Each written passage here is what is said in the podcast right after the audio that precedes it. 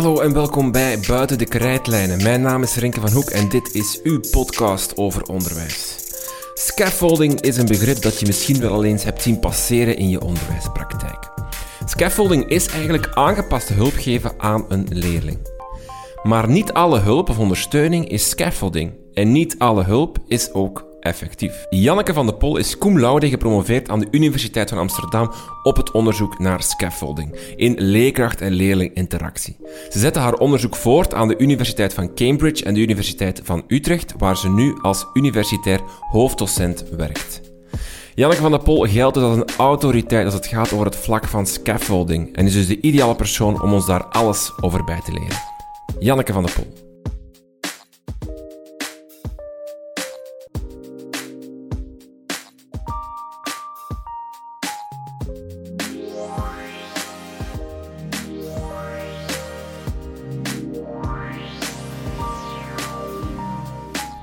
Dag Janneke van der Pol. Uh, we gaan het hebben over uh, scaffolding. Ehm, misschien beginnen gewoon bij het begin. Wat is scaffolding? Dat is zo'n begrip dat we vaak zien passeren, maar wat verstaan we daar nu eigenlijk onder? Ja, nou scaffolding is een metafoor. In het Engels betekent het stijger. En de metafoor staat voor hulp die gegeven wordt door docenten aan leerlingen bijvoorbeeld. Um, en de leerling is dan eigenlijk de bouwvakker. Uh, de kennis of datgene wat geleerd moet worden is het gebouw en de hulp is te stijgen. En het mooie vind ik aan die metafoor is dat de leerling bouwt aan zijn eigen kennis. En wordt daarin weliswaar ondersteund door de, uh, door de hulp van de docent, dus door die stijger. Maar het doel is dat de leerling zijn eigen kennis uh, bouwt. En dat die leraar daarbij ondersteunt. En dat die stijger, als het gebouw, dus dat stukje van de kennis klaar is, dat het ook weer wordt afgebouwd. Ja. Um, dus, de, ja, dus de leerling leert het zelf uh, te doen. Dat is een beetje de uitleg van de metafoor. Um, en er wordt, uh, in de literatuur wordt er gesproken over drie kenmerken uh, van scaffolding. Um, dat is adaptiviteit. Dus het moet uh, aangepast zijn aan de kennis van de, of het niveau van de leerling, de hulp die gegeven wordt. Uh, fading, het moet weer teruggenomen worden, het moet weer afgebouwd worden. En overdracht van verantwoordelijkheid. Dus het doel, het hele doel van het scaffolding is uh, het, de leerling zoveel mogelijk zelf leren te doen. Um, en die adaptiviteit is eigenlijk het kern element. Dus als je aan het veden bent of je draagt verantwoordelijkheid over, maar dat is op een niet-adaptieve manier, dus het is bijvoorbeeld nog te vroeg, dan is er sowieso geen sprake van scaffolding. Dus het is een beetje een noodzakelijke, uh, maar misschien niet voldoende voorwaarde om te kunnen spreken van, uh, van scaffolding. En Um, een ander aspect, want dat zijn de drie kenmerken waar vaak over gesproken wordt. Maar er is nog een vierde kenmerk wat veel ter sprake komt. En er is ook wat discussie over van is dat nou een ker kernkenmerk van scaffolding, ja of nee? Uh, is is uh, diagnosticeren of het monitoren van het begrip van de leerling. Um, ja, en ik denk dat het onlosmakelijk verbonden is met scaffolding. Om namelijk adaptief te kunnen zijn, moet je weten ja, waar die leerling zit en wat die leerling weet. Misschien even over die drie of vier uh, kernkenmerken uh, van scaffolding ingaan. Die fading is misschien de eerste. Tijdelijkheid, maak ik het zo um, omschrijven, namelijk je, je, je, geeft ondersteuning, je, je biedt ondersteuning, maar die is van tijdelijke aard, dus die neemt af. Ja, dat is wel het uiteindelijke doel. Die fading, moet ik dat, kan ik dat op de lange termijn wel zien? Eh, die, die, die, kan ik zeggen van dat gaat hier over maanden? Ja, nou dat kan, dat kan in allerlei granulariteiten. Dus dat kan, dat kan in een, in een, binnen één les zijn, maar vaak zal dat iets zijn wat speelt over langere tijd. En daarom is het ook, daar is veel minder over bekend over fading. Ook omdat het veel moeilijker is om te onderzoeken, juist omdat het over langere tijd speelt. En het is natuurlijk ook nog zo dat dat je altijd ook op een gegeven moment begin je met een nieuw onderwerp of een nieuw thema of een nieuwe vaardigheid. En dan begin je dus ook weer van vooraf aan. Dus, ze, dus, dus ze spelen, ja, de fading van het een speelt uh, op een bepaald moment een rol. Uh, hè, dus dan ben je bijna uitgeveed, maar dan begin je alweer met de volgende vaardigheid. Ja. Wat is het iets, scaffolding, dat je toepast voor um, concrete dingen die bij, bij een bepaald lesonderwerp dienen? Bijvoorbeeld, je bent met wiskunde bezig met... Um, uh, ik ken niet zo wiskunde, maar goed. Uh, de regel van drie bijvoorbeeld, en een leerling snapt dat niet goed. Je voegt uh, een, een, ondersteuningsmaatregel, of je voegt scaffolding toe. je bent daar twee, drie lessen mee bezig, die, die scaffolding fade-out. En dan begin je iets nieuw en dan start heel, staat iedereen terug van nul en kan je weer zien wie heeft er scaffolding nodig of niet. Ja, of is het iets wat, wat meer ingezet wordt voor... Ah, we zien iemand met die algemeen gezien moeilijk heeft met wiskunde, dus we gaan die bepaalde hulpmiddelen geven die uh, bijvoorbeeld in september worden toegevoegd van kijk, je hebt het moeilijk met wiskunde, we zien dat hier, je krijgt die en die en die hulpmiddel en we bouwen dat doorheen de periode of maanden af. Ja, kan beide, denk ik. Ja, ja, dus zowel bij, bij elke nieuwe vaardigheid, maar ook over langere tijd. Maar het is ook niet, het is niet alleen voor kinderen die, die, het moeilijk, die iets moeilijk vinden. Ja, tuurlijk, als je iets al kan, heb je misschien ook geen hulp nodig. Maar dan is er wel weer iets nieuws wat je niet kan. Dus in mijn, in mijn ogen is het niet iets alleen maar voor leerlingen die iets moeilijk vinden. Ja, want dat is misschien inderdaad misschien de denkfout die ik misschien direct al maak, is van ik zie het dan direct voor de, de, de, de zwakkere leerling, of die leerling die minder, eh, er minder vlot mee weg is, die minder goed scoort, of min, van, ja, die heeft dan hulpmiddelen, maar zo mag ik het niet uh, interpreteren. Het is, het is niet per se iets om uh, zwakkere leerlingen te helpen. Nee, zo, zo zie ik het in ieder geval niet. Um, omdat ik denk uh, ja, je wil alle leerlingen uh, zo ver mogelijk vooruit uh, helpen, voor zover hun potentieel dat toelaat. dus ik denk juist ook bij leerlingen ja, die bepaalde dingen al wel kunnen, die kunnen weer opnieuw uitgedaagd worden. Mm -hmm. En die komen op een gegeven moment ook een punt tegen waarop dat ze ondersteuning nodig ja, hebben. Ja. Um, uh, die overdracht van verantwoordelijkheid, uh, hoe moet ik dat juist zien? Uh, ook een van de ken, kernkenmerken van, van scaffolding, hoe moet mm -hmm. ik mhm. dat juist zien? Um, ja, voor mij geeft dat meer het, het, het, de algemene richting weer, het algemene idee van scaffolding. Um, dus, dus waar je naartoe werkt. Je wil dat die leerling die hulp niet nodig blijft hebben. Ehm, maar uiteindelijk dus die, die ja, verantwoordelijkheid voor die taak overneemt. Of voor die uh, skill of, uh, of wat dan ook. Dus het is een beetje een richting, het geeft een beetje richting aan het concept. En het is eigenlijk een beetje een tegenovergestelde beweging van fading. Dus als je meer fade, dan draag je eigenlijk die verantwoordelijkheid daarmee ook meer over aan de, aan de leerling. Dus in het begin, de leerling snapt het niet. Uh, uh, de leerkracht neemt zijn verantwoordelijkheid, zal ik maar zeggen, om, om de leerling te helpen. Ja. Uh, geeft bij wijze van spreken veel ondersteuning. Die ondersteuning neemt af, waardoor de verantwoordelijkheid van de leerling stijgt om ja. het alleen te doen, om het volledig individueel zelfstandig te kunnen doen. Precies. Ja. ja. En um, moet je daar oog voor hebben als leerkracht, dat, dat, dat je niet alleen de, de tijdelijkheid van, van je, je ondersteuning afneemt, of dat de, de ondersteuning zelf afneemt, maar ook dat een leerling dan toont of de reflex heeft om dan meer verantwoordelijkheid op te nemen? Ja, ik denk het wel. Um, omdat je niet wil dat die leerling leert of, of meekrijgt van... oh, nou, uh, die docent lost het wel voor mij op. Uh, dus ik, ja, ik denk wel dat dat goed is, ja. En hoe doe je dat? Wat, wat ik me dan voor me zie, is dat een leerling hij krijgt ondersteuning en dat lukt dan goed om die oefening of die, die theorie te verwerven, om die kennis te verwerven. Die, die, die ondersteuning wordt dan afgebouwd, dat een leerling dan zegt van ja, nu, nu kan ik het niet meer, want ja, ik heb die ondersteuning niet meer. Is het, gaat het dan daarover dat, hij, dat hij, hij of zij wel de reflectie van, oh oké, ik kon het daarvoor, nu een beetje moeilijker, ik moet wel blijven proberen? Gaat het over zo'n dingen? Ja, bijvoorbeeld, ja. Ik denk dat het heel belangrijk is en dat wordt, uh, wordt daar wordt eigenlijk weinig aandacht aan besteed, is dat gesprek aangaan met leerlingen over scaffolding. Um, en ik zou dat heel graag nog eens uh, in onderzoek ook doen. Uh, ik heb wel veel onderzoek gedaan naar scaffolding, maar meestal vanuit de docent. Dus docenten gingen dan aan de slag met scaffolding.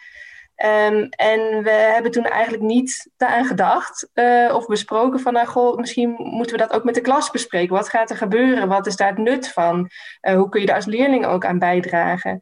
En ook zoiets van, wie is er nou verantwoordelijk voor, voor die taak of voor dat leren? Uh, ik denk dat het heel goed is om dat ook met leerlingen te bespreken, zodat ze ook snappen wat er gebeurt en waarom dingen opeens misschien een beetje anders gaan.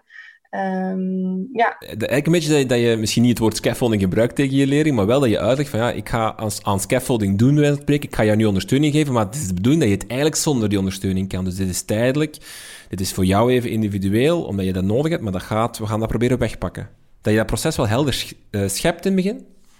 Ja, dat denk ik zeker. En ehm, ja, we hebben eh, destijds ook met uh, groep docenten met wie ik werkte een, stappenplan ontwikkeld uh, om scaffolding uit te voeren. De, de adaptiviteit ehm, die aangepast moet het zijn. Het moet, moet aangepast zijn aan um, de leerling. Daar hoort misschien ook die, die monitoring en diagnose bij. Je moet, wil het dan zeggen dat je moet kijken naar je leerling en zien van oké, die leerling begrijpt dat niet of kan dat niet, die heeft die ondersteuning nodig. Is het een individuele adaptiviteit dan? Um, zo is het ooit wel uh, geïntroduceerd, die metafoor. Dus echt één op één begeleiding. Um, dat is natuurlijk dat is al uitdagend genoeg om van één leerling uh, te weten te komen wat snapt die leerling nou precies niet en wat snapt die leerling precies wel. Maar het wordt ook in andere contexten wel gebruikt. bijvoorbeeld bij groepswerk. Uh, maar er is zelfs uh, onderzoek naar whole class scaffolding, dus, dus scaffolding, een klassikale scaffolding eigenlijk. Um, maar ik denk wel dat hoe groter de groep wordt, hoe moeilijker het wordt om echt adaptief te zijn. -hmm. Want dus idealiter is het wel die één op één relatie die er dan, op die adaptiviteit. Deels wel, uh, omdat je dan echt op, op de specifieke kennis van die leerling kunt inzoomen en je daarop kunt aanpassen. Uh, dan moet ik wel zeggen, dus met de docenten met wie ik heb gewerkt, zij hadden zoiets, ja, dat is ook niet, dat vinden wij niet haalbaar in een klas met 30 leerlingen. Dat kost te veel tijd. Dus met hen hebben we uh, ja, eigenlijk besproken en gezegd, nou, misschien is groepswerk dan een mooie tussenvorm. Want klassikaal slagen ze ook niet voor zich. Uh, individueel ook niet. En ja, in groepswerk hebben we dat verder toen uitgewerkt. Want wat is klassikale scaffolding dan? Of hoe... Ja, dus dat je wanneer je uh, voor de klas staat als docent en met de hele klas een, een klassengesprek hebt. Dus, dus alle leerlingen doen mee. En, en wat bied je dan van bied je dan de ondersteuning aan de hele klas aan? Ja, dus bijvoorbeeld als je een, een uitleg geeft over een, uh, over een nieuw onderwerp, dat je op een gegeven moment aanvoelt van, oh, nou, in ieder geval de meeste leerlingen snappen dit nog niet, dus dan doe je er nog wat extra uitleg bij. Of zo, zoiets, ja. Mm -hmm. Want dat is misschien het algemene toen ik erover las. Of, of ik, uh, jullie hebben ook een, aantal mooie filmpjes gemaakt waarin dat, dat je echt een leerkracht aan scaffolding ziet doen. Ik herkende wel veel. Eigenlijk doe ik wel al veel als leerkracht aan scaffolding. Wat je nu ook zegt, eh, extra uitleg geven bijvoorbeeld. Eigenlijk is dat ook scaffolding op een bepaalde manier. Je doet dat eigenlijk als leerkracht, zonder dat je misschien het begrip scaffolding ooit al gehoord hebt of, of, of, of weet wat het is, doe je het wel heel vaak. Ja, dat, ik denk dat dat deels waar is. Um, uh, alhoewel een uitleg geven aan zich niet per se scaffolding is. Het is alleen scaffolding als het op dat moment aansluit op het niveau van de leerling. Uh, maar het is ook zo dat, uh, dat dus met de groep docenten um, die hebben meegedaan aan mijn onderzoek, ben ik voordat ze eigenlijk precies wisten waar het onderzoek over ging, in de klas geweest. Hebben ze mij toegelaten tot de klas en heb ik een videoopname gemaakt van een les die ze gaven. En vervolgens zijn we aan de slag gegaan met scaffolding. En heb ik verteld wat het is. En nou, 9 van de 10 docenten zeiden: Oh, nou, dat is toch gewoon goed lesgeven. En nou, dat doe ik allemaal eigenlijk al. En dan vaak op die video niet om, om gemeen te zijn, maar kon ik laten zien: Nou ja, en deze les in ieder geval niet. En um, of niet, niet heel erg. En nou, wat vooral, wat, wat ook wel reden was vaak, waren ook praktische overwegingen, tijdsoverwegingen. Of het was niet dat ze het niet konden of niet wisten, maar het is wel vaak dat het erbij inschiet. Dus leerkrachten denken wel vaak dat ze het doen, maar echt volgens, um, ja, volgens de drie uh, kenmerken en wanneer het en, en hoe het dan echt effectief werkt, of het goed werkt, of het echt effectief goed gebruiken van scaffolding, dat is vaak iets toch wat genuanceerder en complexer dan we denken. Ja, Um, misschien nog even, u sprak over, je hebt individuele scaffolding, je kan groepscaffolding, maar je kan ook groepswerken uh, gebruiken. Hoe zit dat? Um, ja, dus in het, uh, in het onderzoek dat ik, heb gedaan, werkten de leerlingen in groepjes aan een project. En dat project duurde vijf lessen lang. Um, ja, en de docent die, kwam dan bij een groepje of als ze een vraag hebben of hadden, of als hij zelf rondliep en dacht, nou, hier gaat iets mis. Um, en meestal had hij dus een stuk of uh, vijf, zes groepjes per klas, waardoor het wat behapbaarder bleef. Um, en ja, en elk groepje regelmatig kon helpen. Wat er wel lastig aan was, is dat natuurlijk het begrip binnen zo'n groepje ook wat verschilt. En op dit moment wordt daar vervolgonderzoek op gedaan. Dus iemand die gaat kijken van hoe kunnen, ja, wat voor regels kun je dan in een groep opstellen. Uh, zodat ze eerst elkaar kunnen helpen. En als er dan uiteindelijk toch nog een vraag overblijft, dan is dat dus een vraag van de hele groep. En dan, hè, dat je dan de docent erbij roept, die dan kan komen scaffolden. Zodat het uh, begrip, ja, zodat je meer als groep, als geheel bent. En daar heb ik in mijn onderzoek, daar ben ik toen niet zozeer op ingegaan. Dus dat was soms toch nog lastig. Dat, uh, ja, dat de vraag van één leerling niet per se de vraag van alle leerlingen was. Mm Dus eigenlijk ga je je groep opdelen in soort van niveaugroepjes van uh, die hebben die, in plaats van dat je iedereen individueel een, een adaptieve of een aangepaste scaffold gaat geven of een aangepaste ondersteuning gaat geven, ga je ze groeperen volgens die hebben ongeveer dezelfde nood? Dat kan, dat hebben wij niet gedaan. Dus we hebben niet op niveau op voorhand ingedeeld, maar juist gemengd om ook te, ja, vanuit het idee, dan kunnen ze elkaar ook ondersteunen en helpen en leren van elkaar. Maar dat, uh, ja, dat kan natuurlijk wel op niveau groepen indelen. Is dat ook een, een vorm van scaffolding, namelijk leerlingen samenzetten zodat ze van elkaar kunnen leren? Dat je bijvoorbeeld zegt van. Um, uh, leerling X heeft wat moeite, leerling Y is er goed mee weg. Ik zet leerling Y bij leerling X voor de komende twee lessen, zodat die leerling X daarvan kan leren en mee op de, op de rug van leerling Y kan verder trekken? Of? Ik zou dat, ja, dat vind ik lastig, want je weet nooit uh, hoe adaptief de daadwerkelijke uitleg van leerling X aan ja. leerling Y is, of andersom, ik weet het even niet meer. Um, ik zou dat meer onder differentiatie scharen. Ja. En differentiatie is in mijn ogen net wat breder uh, dan scaffolding. Ja. Misschien moeten we naar dat stappenplan overgaan. Hè, want jullie hebben inderdaad een stappenplan uitgewerkt hoe, hoe je nu goed aan goed, uh, of hoe je goede scaffolding kan voorzien voor een leerling. Um, en dan komen we ook een beetje bij dat vierde kenmerk, hè, die monitoren en diagnose, of diagnosticeren. Want dat is de eerste. Je moet een soort van uh, diagnosestrategie toepassen. Dat is de eerste stap. Kan je die even uh, uitleggen wat je dan juist moet doen? Ja, um, ja, ik denk dat het een hele belangrijke stap is. En een stap die veel werd overgeslagen in die, die video's die ik heb gemaakt uh, uh, op voorhand. Uh, een natuurlijke neiging van docenten is om de leerling meteen te helpen. Dus er is een vraag en de docent wil graag helpen. Dat is natuurlijk ook waar een docent voor is, hè, om te helpen. wij hebben gezegd, nou, die hulp die moet adaptief zijn. Dus uh, om aan te kunnen sluiten op dat begrip van de leerling, moet je eerst weten wat dat begrip van die leerling is. Uh, dus dat hebben we diagnosestrategieën genoemd. En dat zijn vooral vragen, hele open vragen om uit te vinden wat weet die leerling nog niet. En dat was ook wel grappig dat, dat uh, toen we dat dus uit gingen proberen in de klassen, um, gingen docenten in eerste instantie heel erg in op wat is het probleem, wat weet je niet, wat snap je nog niet. En zo gaandeweg hebben we samen gezegd, nou, het is ook wel heel nuttig om te weten wat die leerling al wel weet. Omdat je daar dan op voort kan bouwen. En maar ook omdat, uh, ja, omdat uh, ja, hoe zeg je dat? Om de leerling te motiveren van hé, hey, ik, weet, ik, weet al, ik weet al van alles. En het is niet alleen maar een probleem en, en dingen die ik niet weet. Maar goed, dat zijn dus vooral open vragen van uh, ja, wa, wa, waar gaat dit over? Vertel eens, leg eens uit. Um, uh, wat snap je precies niet? Wat heb je al wel gedaan? Uh, dat soort uh, hele open vragen waarmee je nog geen richting aangeeft, nog geen hint geeft of nog geen ja, hulp geeft, maar puur te weten wil komen wat, waar zit die leerling. Want je zegt open vragen. wat ik soms meemaak, dus puur uit de eigen ervaring, is dat de leerling naar mij komt en zegt: Ik begrijp het niet. En ik vraag dan: Oké, okay, goed, wat begrijp je concreet niet? En dan zegt hij: ja. Alles. Ja. En dan sta ik een beetje voor blok, want dan denk ik, oei, maar ik kan hier geen vier lessen theorie gaan er, eruit vinden. Is het dan gewoon een kwestie van doorvragen, kijken van welke kennis zit er... Want ja, leerling snapt natuurlijk wel... wel allee, snapt nooit... Allee, snapt, dat woord alles klopt niet, hè, die is gewoon onvermand nee. op, dat, op, dat, op dat moment. Is het dan inderdaad blijven doorvragen, open vragen stellen, zien van, oké, okay, dit is wel mee, dit snapt ze wel, dit ja. niet. Uh, dat je... Um, ja, dat je daar open vragen blijft stellen. Dat je niet gewoon genoegen neemt met één vraag. Wat snap je niet alles? Oké, dan lijkt het allemaal terug opnieuw uit.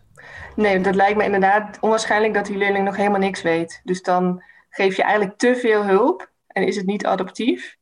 Um, ja, en, en ik denk dat het, dat het belangrijk is om op, veel, op, op verschillende, verschillende ingangen te zoeken. Uh, dus als een leerling het niet zo goed kan verwoorden, dat je zegt, nou laat je schriftje zien, wat heb je al gedaan? Of uh, dat soort dingen, ja.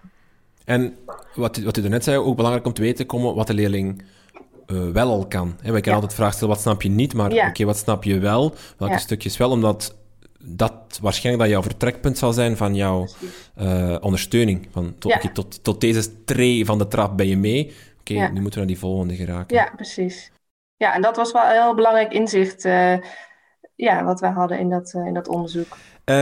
Check de diagnose, dat is de tweede stap. Dus je, je stelt vragen, je komt tot een diagnose, dan moet je die checken. Mm Even dubbelchecken, is het, is het gewoon dat van... Ja, het is, want waarschijnlijk heb je in je hoofd dan een idee gevormd van nou, hier gaat het mis. Uh, maar klopt dat ook? Is dat ook, ja, klopt dat bij het idee van de leerling? Dus, uh, ja, dus, als, dus dan zeg je zoiets als, nou, als ik het goed begrijp, dan zit het zo en zo. Of klopt het dat je, dat je dit bedoelt? Of uh, ja, dat soort dingen. En bij deze stap is het wel heel belangrijk om, um, want dit is iets wat wat niet veel gedaan wordt, waar leerlingen ook niet aan gewend zijn. De eerste trouwens ook wel. Ehm, maar we merkten dat leerlingen daar soms een beetje van schrokken. Van, waarom, waarom wordt dit gevraagd? Wat moet ik hiermee? Uh, nou, dan, dan, ja, dus ze waren een beetje verward. Uh, om dan te zeggen van, nou, ik wil gewoon, ik wil even weten of ik jou goed begrepen heb. Uh, dus, dus weer dat gesprek met die leerling in die zin aangaan. Van, het is niet, het is niet raar bedoeld of gemeen bedoeld, maar ik ben, ik ben geïnteresseerd in, in jou. Dus jij gaat als leerkracht even samenvatten van, oké, dit is wat je begrijpt en dit nog niet. Ja. Ben, ben ik hier juist? Precies, ja, ja, ben ik juist. En eh, kan dat ook uh, om, om te door, de, de zelfoverschatting van de leerling te doorprikken?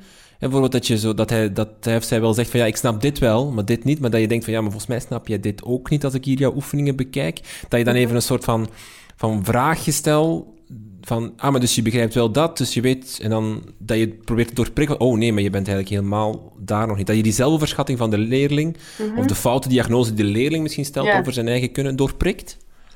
Uh, dat is wel interessant. Daar, um, ja, zo is het bij ons niet gebruikt. Maar het is natuurlijk wel zo dat, dat leerlingen zichzelf over het algemeen overschatten. Alhoewel uh, leerkrachten ook uh, leerlingen over het algemeen overschatten. um, Ja, dus het, het, het, is natuurlijk wel waar dat, dat als je vraagt, klopt dit? Dat dat antwoord van die leerling, als die leerling ja zegt, hoeft dat nog niet per se echt te kloppen. Kan nog steeds zijn dat die leerling zichzelf overschat. Um, ja, maar ik denk toch dat, ja, dat het wel goed is om, op een, om door zo'n vraag te stellen, in ieder geval een beetje op één lijn te komen met de leerling. Zodat de leerling ook denkt, oh ja, nu gaan we dit probleem dus oplossen. Dit, uh, en dat hij zich dan ook geholpen voelt met datgene waar hij of zij mee zit. Sowieso zit dat misschien ook mee in de diagnosefase of zo, dat je, dat je ontdekt van, kan de leerling dit nu wel echt? En, en ja, ja, precies. Dat, dat, met gesprek daar. Uh, dus je checkt die diagnose en dan ga je hulp geven. Uh, ja. Hulpstrategieën uh, toepassen of, of aanreiken. er zijn verschillende welke strategieën kan je allemaal gebruiken voor, om, om aan scaffolding te doen? Ja, nou eigenlijk alles, denk ik. um, zolang het maar op dat moment adaptief is. Mm-hmm. Um, en ik merk heel erg, uh, uh, want ik heb een artikel, een review geschreven en daarin heb ik een lijst gemaakt met dus inderdaad een aantal strategieën, vragen stellen, hints geven, instructie geven, uitleg geven, modelleren, feedback geven. En er wordt een beetje mee aan de haal gegaan. Er, zijn nu onderzoeken uh, waarin gezegd wordt, nou, we gaan naar die strategieën kijken en dan spreken ze over scaffolding. En dan denk ik, nee, zo had ik het niet bedoeld. Ja. uh, want het, het gaat vooral met aansluiten op. En ik denk dat dit de stap is qua strategieën. Ik denk niet dat docenten daar moeite mee hebben. Uh, om, om, dat is wat, wat, ze, ja, wat volgens mij heel goed gaat. Uh, uitleg geven, uh, dingen voordoen, instructie geven, dat soort dingen.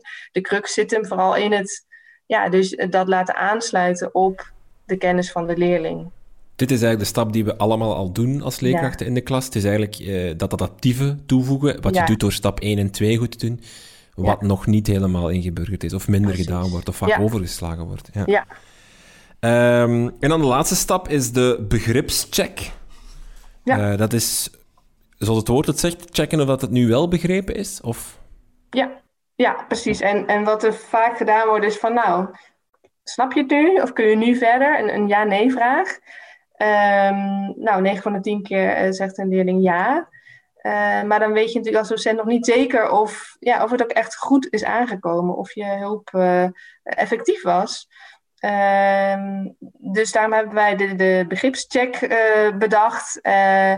ja, en dat is dus meer een vraag waarbij je een, een toelichting uitlokt van de leerling. Dus ja, kun je me dit nu in je eigen woorden vertellen? Of leg het eens je buurman uit? Of is een voorbeeld? Of wat ga je dan nu doen? Of nou, iets waaruit je dus kunt concluderen of het wel of niet goed is aangekomen. En mocht dat niet het geval zijn, uh, dan geeft dat weer stof voor een nieuwe diagnose eigenlijk. En dan kun je weer een beetje de cirkel opnieuw beginnen, maar dan met een net een andere focus op datgene wat er op dat moment nog niet begrepen is. Die begripscheck, komt die eigenlijk direct nadat je die hulpstrategie hebt aangeboden? Of is dat, want ik vraag me af waar dat dan fading in, in, deze stappenplan, in dit stappenplan uh, naar voren komt. Is dat, of kan dit stappenplan ook over een aantal maanden uitgespreid zijn? Dat je bijvoorbeeld... Um, dat je diagnose over een aantal lessen zit. Van, oh, je begint hier door te hebben van die leerling heeft een probleem. Wat is hier exact het probleem? Uh, zeker als het dan gaat over meer um, algemenere problemen voor een bepaald vak bijvoorbeeld. Uh, dat je dan de diagnose checkt over een aantal lessen met, met bepaalde toetsing ook bijvoorbeeld. En dat je dan een strategie geeft die je een aantal maanden, weken gebruikt. En dat je dan die begripscheck doet, of... Kan, dat kan denk ik ook. Wij hebben het uh, op een heel erg microniveau gedaan. Dus eigenlijk binnen een gesprek. Dus, dus vanaf het moment dat een docent bij een leerling komt of bij een groepje totdat hij wegloopt. Zo hebben wij dit gebruikt en, en ontwikkeld. Uh, dus die fading zit hier minder in. En ja, daarom zeg ik dat is waarschijnlijk meer iets wat op de lange termijn plaatsvindt. En dat is ook wat lastiger om te onderzoeken. Um, ja, je zou kunnen zeggen dat, dat, dat die begripscheck jou als docent laat zien of je wel of niet kunt veden. Of je dus die hulp kunt laten afnemen. En als dat niet zo is, begin je weer opnieuw. Dus er zit er wel op zich wel in. Maar ik denk dat je hem ook, ja, zoals jij het zegt, op een iets langere termijn kunt, uh, kunt zien. Want dat is wel een, een vraag. Je doet dan die diagnose, je voegt dan, en, je, en je voegt dan een, een strategie of een hulpondersteuning toe. Maar wanneer neem je die dan terug weg? Of wanneer bouw je die af? Wat is, dan, is, dat, is dat dan inderdaad dat je door hebt van, oké, nu is dat dan het moment dat de leerling het eigenlijk perfect kan met de ondersteuning, dat je zegt, oké, nu nemen we een blokje weg? Um, ja, niet, niet perfect, maar in ieder geval beter dan daarvoor. Dus dat het een stapje beter gaat, dan neem jij een stapje terug en kijk je gewoon, hoe ontwikkelt het zich dan? Ja, en ik denk als het, als, het, als het uiteindelijk perfect gaat, kan natuurlijk alle hulp weg. Mhm. Ah ja, oké.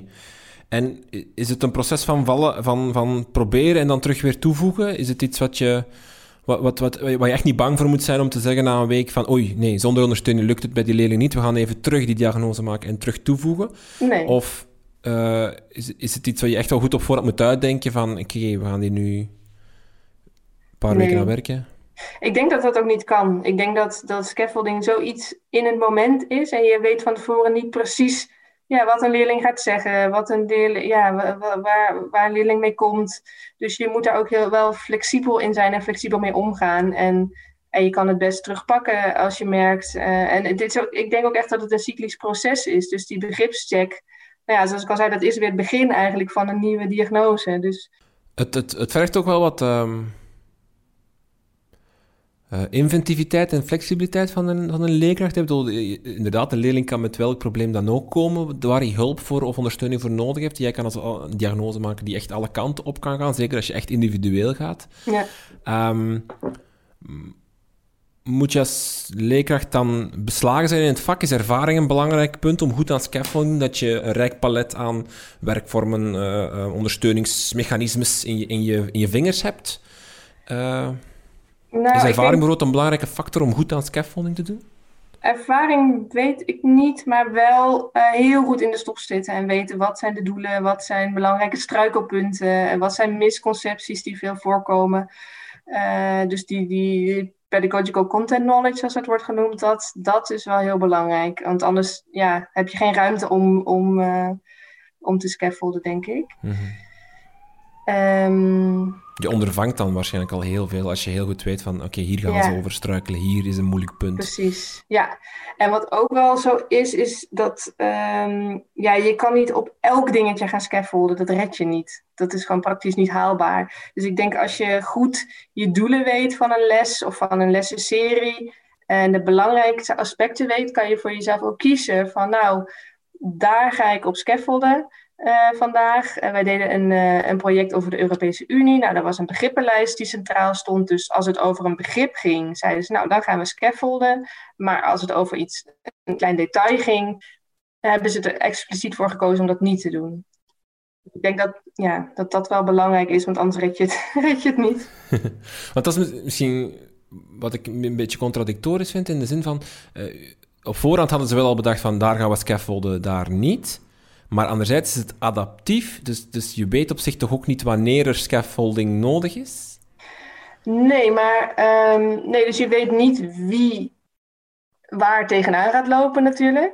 Maar het is wel zo dat, uh, uh, dat op het moment dat een leerling aanloopt tegen een van jouw kernbegrippen, waarvan je van tevoren hebt bedacht, nou daar ga ik op scaffolden, dan ga je scaffolden. Maar hoe dat, hoe dat er dan precies uitziet, dat kun je van tevoren niet vastleggen, want je weet niet precies wat die leerling niet gaat begrijpen en wat hij wel al begrijpt, wat hij al gedaan heeft. Want je, je, je bepaalt wanneer je gaat scaffolden en wanneer niet. Dat, zegt, dat zei je daar straks. Hè? Van, je, kan niet altijd scaffolden. Je kan niet... Uh, uh, dus dat, is dat zo, moet ik dat vergelijken met, met, met choose your battles? Van, van, um, of ook, ook, wat, wat is echt belangrijk dat ze mee hebben? Ja. En wat, wat, wat is ja, niet zo belangrijk, minder ja. belangrijk? Ja, precies. Ja. Dus het gaat er eigenlijk om dat je op voorhand eerder bepaalt wat zijn hier belangrijke begrippen, punten, uh, kritische ankerpunten die echt wel mee moeten zijn, waar ik uh, ruimte voorzie om aan scaffolding te doen. Maar wat die scaffolding dan echt exact zal zijn, dat is het adaptieve dat je eigenlijk op voorhand wel, wel kan bedenken en, en bepaalde dingen kan voorzien, bij ons spreken. Maar echt, onder, um, echt voorbereiden gaat niet, want het is adaptief. Het hangt af van wat de leerling uh, zijn diagnose is wat hij nodig heeft. Precies. Ja. ja. Uh, ik had uh, als vraag ook staan, wat zijn een aantal typische werkvormen voor scaffolding? Maar u heeft daarnet al gezegd dat het eigenlijk ongeveer alles kan zijn. Dus die vraag kan ik schrappen? Of zijn er toch een aantal dingen die eigenlijk altijd goed werken om, om aan scaffolding te doen? Nee, ja, ik heb het natuurlijk over dat groepswerk gehad. Dat is een soort praktische middenweg. ik denk één op één setting, ja, daar is het sowieso heel geschikt voor. Um, en het past ook goed binnen het framework van formatief toetsen. Um, dat je met formatief toetsen natuurlijk veel informatie verzamelt over wat leerlingen wel en niet weten. Uh, en dat wordt natuurlijk steeds meer en meer gebruikt. En ik denk dat het daar mooi in past en dat het aanknopingspunten kan, kan bieden voor docenten. Maar ja, zoals ik inderdaad al zei, ik denk dat ja, qua strategieën of, uh, of werkvormen, ja, is er niet een soort typische scaffolding werkvorm, omdat het, het gaat om die adaptiviteit. Ja. Uh, voorwaarden dan om, om aan scaffolding te kunnen doen? Eh, ik las ergens goed klasmanagement. Uh, mm -hmm. je, je, moet een soort van rustige klas hebben om dat te kunnen doen, omdat je die één op één relatie wel moet kunnen, kunnen gebruiken. Ja, en leerlingen, uh, we merkten in een onderzoek dat, dat scaffolding wel effectief was. Dus dat leerlingen die in de scaffoldinggroep uh, les kregen, uh, meer leerden of meer vooruit gingen dan leerlingen in de controlegroep.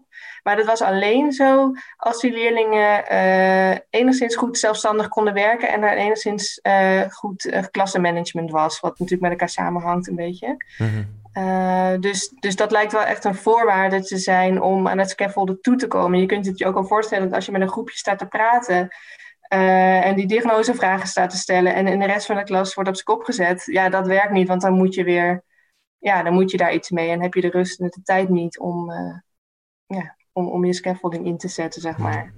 Je hebt een rustige klas nodig om, om, om op een rustige manier ook aan een bepaald aantal leerlingen of één leerling een aantal vragen te kunnen stellen. Ja. Ja, ja in ieder geval goed uh, klassenmanagement, ja tijd is misschien ook een belangrijke voorwaarde. Je moet er wel je, tijd voor durven nemen in de zin van je moet die diagnose kunnen maken, je moet die diagnose checken, je moet de begrip checken, je moet de, strategie goed uitleggen. Um, ik, u zei net al ook, ja, in, in groepen van 30 is dat heel moeilijk om te doen, in groepen van 25. Um, hoe, zijn daar tips hoe dat leerkrachten toch die tijd kunnen vinden? Uh, hoe dat ze daar toch ruimte voor kunnen vinden om aan scaffolding te doen? Ja, dus ik, ik denk dat het, dat, dat het werken aan, aan zelfstandig werken, dus de vaardigheid van zelfstandig werken, dat dat, dat ruimte kan geven. En wat ik kan zei, kiezen waarop je gaat scaffolden en waarop niet. Um, en verder ook een beetje het vertrouwen hebben uh, dat het uiteindelijk effectiever is uh, om te scaffolden. En, um, want we hebben ook gezien dat uh, hulp die adaptief was, die werd minder vaak gegeven, maar die was wel effectiever dan hulp die niet adaptief was. Want die moest heel vaak gegeven worden. Dus dan ben je uiteindelijk iedereen heel vaak aan het helpen. En je kan ook er dus voor kiezen om minder vaak te helpen, maar wel kwalitatief beter in die zin. Ja, want het is, het is de, de, uh, de de verleiding is groot als een leerling een vraag stelt van meneer, ik snap het niet, dat je gewoon het antwoord geeft. Of je geeft, geeft, geeft geen scaffolding, maar wij spreken het halve antwoord. Of, of je zegt van, um, ja, dat je, dat je eigenlijk niet ondersteuning biedt, maar gewoon het ja. oplost, zal ik ja. maar zeggen. Het probleem oplost. Ja. Dat is gemakkelijker, vlotter, sneller, maar dat is eigenlijk niet effectief. En dat ga je dus gewoon heel vaak dan moeten doen, terwijl als je uh, meer tijd besteedt aan scaffolding en misschien daardoor minder uh, kan helpen, omdat het gewoon meer tijd is, het wel effectiever. Precies, ja. En ik, ik merk het zelf ook uh, in mijn eigen onderwijs. Uh, en ik heb mezelf ook wel eens op moeten nemen voor cursussen. Dat ook ik, hoewel ik daar zelf onderzoek naar doe, ook vaak genoeg dan denk, nou, dan zeg ik het even, dan is het snel, ben ik er snel, ja, kunnen we verder? Of, maar ja, ja ik denk, dus ik denk dat het ook een soort van vertrouwen is ja, dat je erin moet hebben. Dat het misschien hmm. ja, even wat meer tijd kost, maar uiteindelijk meer effect heeft. Geduld ook? Is dat ook een belangrijke factor? Uh, ja, dat denk ik wel. Ja, uh, je moet wel ja, wat meer luisteren naar, naar wat de leerlingen te zeggen hebben. Je moet een open, uh, geïnteresseerde, ja, misschien wel geduldige houding hebben. En bereid zijn om echt te luisteren naar wat de leerlingen vertellen. Mm wat ook een interessante die ik tegenkwam is, je moet stiltes laten durven vallen. Ja. Uh, als je een vraag stelt aan leerlingen. We stellen vaak, vraag leerlingen, uh, vaak um, eigenlijk moeilijke vragen aan leerlingen. Hè. Wat begrijp je niet of, of uh, wat ken je al wel? We, en we verwachten dan vaak een te snel een antwoord of vullen dan te snel zelf de, de stilte op. Ik denk dat dat ook een soort gejaagdheid is. Van nou, dan kunnen we weer verder. Uh, terwijl, ja, terwijl je dan dus niet weet of de hulp die je gegeven hebt aansluit op wat die leerling wel of niet weet. En vaak ja, voelt een stilte al snel awkward, maar, um, maar valt dat uiteindelijk best mee. En als je toch even wacht, komt er, komt er vaak toch wel iets. Maar heeft die leerling gewoon even tijd nodig. Zijn er nog valkuilen waar, waar je voor moet oppassen als je aan scaffolding doet? Gewoon het, simpel het antwoord geven is zoiets waarvan je misschien denkt dat je leerling aan het helpen bent, maar bent eigenlijk totaal niet aan scaffolding aan het doen. Ja. Zijn er nog, nog valkuilen dan waar, waar je voor moet oppassen? Um, ja, ik zou zeggen, um, dat, dat was wel een, een beetje een misvatting uh, die ik opmerkte. Is dat docenten die dus aan de slag gingen met scaffolding op een gegeven moment het idee hadden dat ze nooit meer iets mochten uitleggen of nooit meer het antwoord mochten geven of nooit meer sturend mochten zijn. Terwijl dat net zo goed scaffolding is. Wanneer een leerling moeite ergens mee heeft, is het juist adaptief om wel te sturen. En dat, dat leidde soms tot oneindig lange uh, gesprekken waarbij die leerling op een gegeven moment ook dacht van ja, ik weet het gewoon niet. Uh, en dan ging die leraar toch soms nog door van nou, maar probeer eens of wat denk je dan? Of, nou ja, dus dat is wel een beetje een hardnekkige uh, misvatting. Demonstreren of, of modelleren kan soms wel heel, heel, heel effectief zijn. Ja, ja. ja precies. Dus dat, uh, ja, de, de scaffolding gaat eigenlijk beide kanten op, denk ik. Dus meer hulp als het nodig is en minder als het, als, als het kan. Ik denk dat we ongeveer wel een beeld ges geschept hebben van, van, van scaffolding. Ik weet niet of er nog belangrijke dingen zijn die, die u zou toevoegen of, of wil toevoegen. Ja, is misschien nog één ding. Um, uh, ik heb me eerst heel erg gefocust op die adaptiviteit van die hulp. En nu steeds meer op dat diagnosestukje. Of monitoring wordt het ook wel genoemd. En wat we daar zien is um, dat het heel belangrijk is op welke informatie let je nou. Of welke cues let je nou als je die diagnose doet. Um, en ja, dat gaat soms ook onbewust. Maar het blijkt, en dat is misschien, ja, dat klinkt logisch, maar dat gebeurt dus niet altijd. Um, het werkt het beste als je let op, op cues of informatie die jou informatie geven over dat begrip van die leerling. Uh, dus bijvoorbeeld als, het, als de toets gaat over uh, verbanden uit een tekst, dat je dan in zo'n gesprekje uh, heel erg gaat kijken van god, welke verbanden snapt die leerling al wel en niet. En niet bijvoorbeeld hoe goed is deze leerling over het algemeen en begrijpend lezen. Uh, zo van, nou, dat begrijpend lezen gaat, gaat meestal wel goed, dus, uh, nou, dus die snapt het wel. Ik geef hem het voordeel van de twijfel. Uh, of um, algemene intelligentie, zo IQ-achtig, dan nou, dit is wel een slimme leerling, die redt het wel. Maar ook nationaliteit, iets wat natuurlijk eigenlijk niet mee zou mogen spelen, lijkt toch mee te spelen. dus dat is iets ja, waar ik nu erg mee bezig ben en wat, wat denk ik wel belangrijk is om daar alleen al bewust van te worden. Van welke informatie neem ik nou eigenlijk mee om mijn diagnose uh, te stellen. Het gaat eigenlijk over, over goed weten wat je doel van je les is en ook daar dan conclusies uittrekken voor de scaffolding die, die al dan niet nodig is. Dus als, als je doel van de les is uh, verbanden in een tekst kunnen herkennen, moet je niet conclusies trekken over het niveau begrijpend lezen of over de, het taalniveau, maar hoe goed kent hij die, uh, die begrippen rond een, een, het uh, verbanden trekken? kan die ja. dat eigenlijk? Daar ja. moet je dan naar kijken. Precies. Goed voor ogen wat je, wat je doel is om, om je diagnose te stellen. Ja, exact. Oké. Okay. Um, Janneke van der Pol, dankjewel voor dit gesprek over scaffolding. Heel veel dank. Graag gedaan, ja, ook bedankt.